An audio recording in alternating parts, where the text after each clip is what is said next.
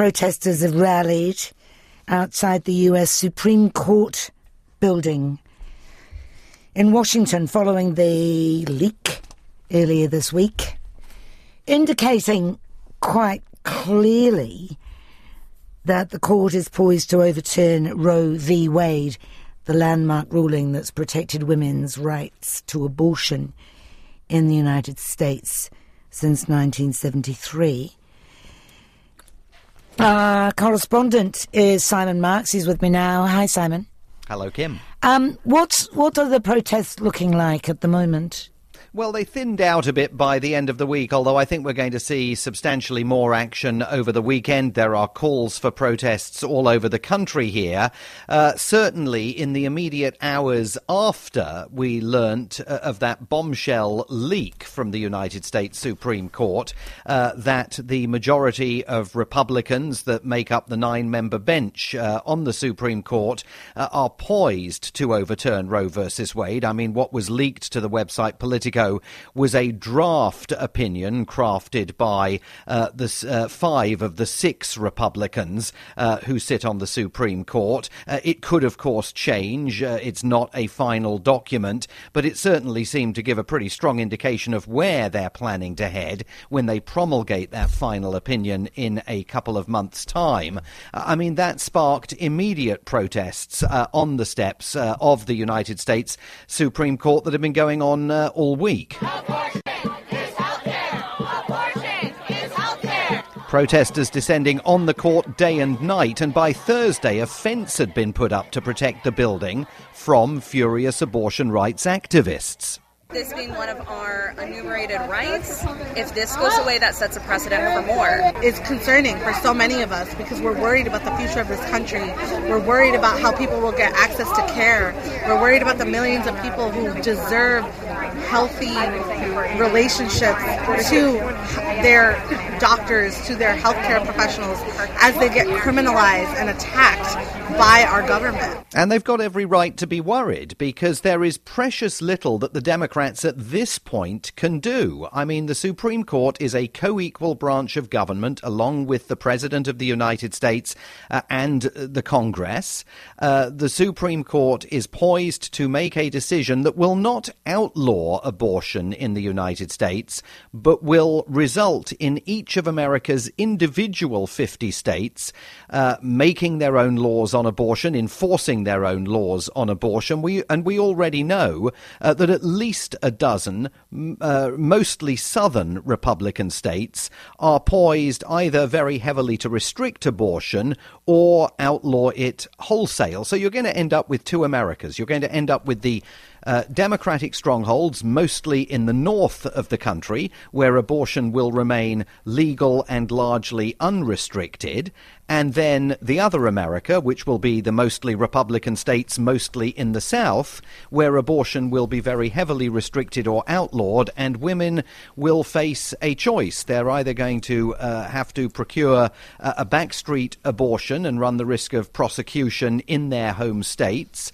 uh, or they're going to have to come up with the funding or seek the charity necessary uh, to convey them to one of those northern states where they will be able to undergo the procedure. So one can understand uh, the agonies of abortion rights activists who are participating in these demonstrations. You know, Judge Alito said, We are merely returning this contentious issue to the elected representatives in the United States. What's not to like about that? Well, and exactly, and of course that is why Republicans are cock a hoop over what is taking place here. Uh, I mean, first of all, let's look at what the Democrats actually are planning to do. Senator Charles Schumer, the majority leader in the United States Senate, is going uh, starting on Monday to try and enshrine the legal protections offered by Roe versus Wade into federal law. There is no federal law guaranteeing a woman's right to choose. He's going to try and steer one through the Senate. He doesn't stand a chance. It's a completely futile effort. Uh, he's even facing opposition to his initiative from two members of the Democratic Party's caucus in the Senate, much less the Republicans. Uh, so there's no legislative opportunity there beyond, uh, as uh, Senator Schumer puts it, sort of shaming Republicans and, as I say, a couple of Democrats and forcing them to take a stand on all of this. Uh, so they are prevented, the Democrats, from taking any meaningful political action to halt this. Uh, the Republicans uh, portray all of this as simply something very innocent. We're just uh, overturning Roe versus Wade and we're going to allow each individual state to decide how to handle things just as they make their own road traffic rules and they run their own schools, so they'll be able uh, to make their own decisions about abortion. And that, of course, delights grassroots Republi- uh, Republican supporters who, for 50 years, have coveted the idea of rolling Roe versus Wade back, saying that it's overreach and it's taking power away from the states. Take a listen to what Senator Tom Cotton of Arkansas, right wing Republican, an insurrectionist backer uh, of former President Donald Trump, had to say about the suggestion by Democrats that this issue has so galvanized their grassroots supporters that they're going to be able uh, to drive towards victory in crucial midterm elections this November. They're saying that this is going to motivate so many of their far left progressive voters. Well, what do they think it will do to millions and millions of devout pro life activists who have toiled in the vineyards for years to protect innocent unborn children to finally see the fruits of their labor. Our voters are going to be galvanized this fall if this opinion is, in fact, the final decision of the court. And that, I suppose, is the real question. Which of these two sides will be able to mobilize a greater number of people uh, over their viewpoint? Will it be the Democrats who say that this Supreme Court, dominated as it is by Republican appointed justices, is determined to deliver America back into the dark ages?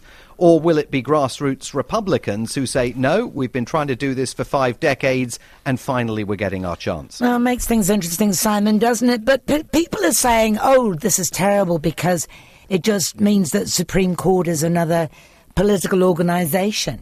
Hello, it's always been that, surely absolutely right. I mean, what was the politi- what was the Supreme Court in 1973 when uh, the opinion on Roe versus Wade was first delivered? What was the Supreme Court during the 1970s uh, when uh, Earl Warren was the Chief Justice, and to the joy of Democrats at the time, uh, it delivered a whole host of uh, very liberal opinions uh, that essentially crafted a much more caring society in the United United States and uh, one that was much more uh, tolerant. Uh, I mean, it has always been, certainly in the modern era, uh, a political tool to some degree, uh, and it's also been an institution uh, whose members have often disappointed the presidents that have appointed them. Not so at the moment. Donald Trump put those three Supreme Court justices, Brett Kavanaugh, Neil Gorsuch, and Amy Coney Barrett, on the bench. That was a, a historic quirk of fate that he got to do that if he chooses now, he can emerge as uh, potentially a Republican presidential candidate who will be able to say to grassroots supporters, look at what I delivered to the conservative movement. Part of Judge Alito's argument is that abortion is not mentioned. It's an originalist argument, right? Yes. Abortion is. is not mentioned in the Constitution. But there are lots of things not mentioned in the Constitution. People are saying same sex marriage, no mention. Does that mean that if this goes ahead and Roe v. Wade is overturned, then the clock will be dialed back on other things. Well, ironically, there is no mention in the US Constitution of a nine member Supreme Court, but that doesn't seem to trouble uh, Justice Alito quite so much. It is absolutely a strict originalist interpretation. Many of these Republican appointed justices take the view, as uh, Samuel Alito does in this uh, opinion, this draft opinion, that if something isn't mentioned in the US Constitution specifically, you can't possibly interpret what what the country's founding fa- uh, fathers, the framers of the Constitution, would have thought about it. It's one of the reasons why, uh, you know, the AR-15 assault rifle is not specifically mentioned in the Constitution. So how can one possibly interpret whether the framers of the Constitution would have had a problem with it when they talked about protecting the right uh, to bear arms on behalf of Americans? But yes, the fear of some Democrats is there are other uh, social uh, areas of policy that the Supreme Court might now seek to review. Might they go after the right to contraception? Might they go after gay marriage? There's no indication yet, but it could happen. This Roe v. Wade has had the reputation of being what you call settled law. What does that actually mean? Is that just a perception, or is there something? Is there a, a you know a clock that ticks on to now something is settled law? Well, the concept of settled law, and this is a phrase that uh, Supreme Court nominees often use, and indeed in the case of some of these justices did use when they were under oath in their confirmation hearings in the US Senate, indicates that they believe that uh, the ruling is set in stone. There is no possible argument that could demolish it. Uh, there is no uh, possible precedent that could arise that would lead uh, to that ruling being overturned. And that's one reason why uh, Democrats on Capitol Hill, and indeed a couple of Republicans uh, who say that they believe that they were told by some of these Supreme Court justices that they viewed Roe versus Wade as settled law, are are so angry and uh, disappointed and saying that they believe these justices lied to the American people during their confirmation hearings. I mean, the difficulty with that is, first of all, we're not sure if anybody was actually looking behind the justices' backs to see if they were crossing their fingers while they made that uh, statement.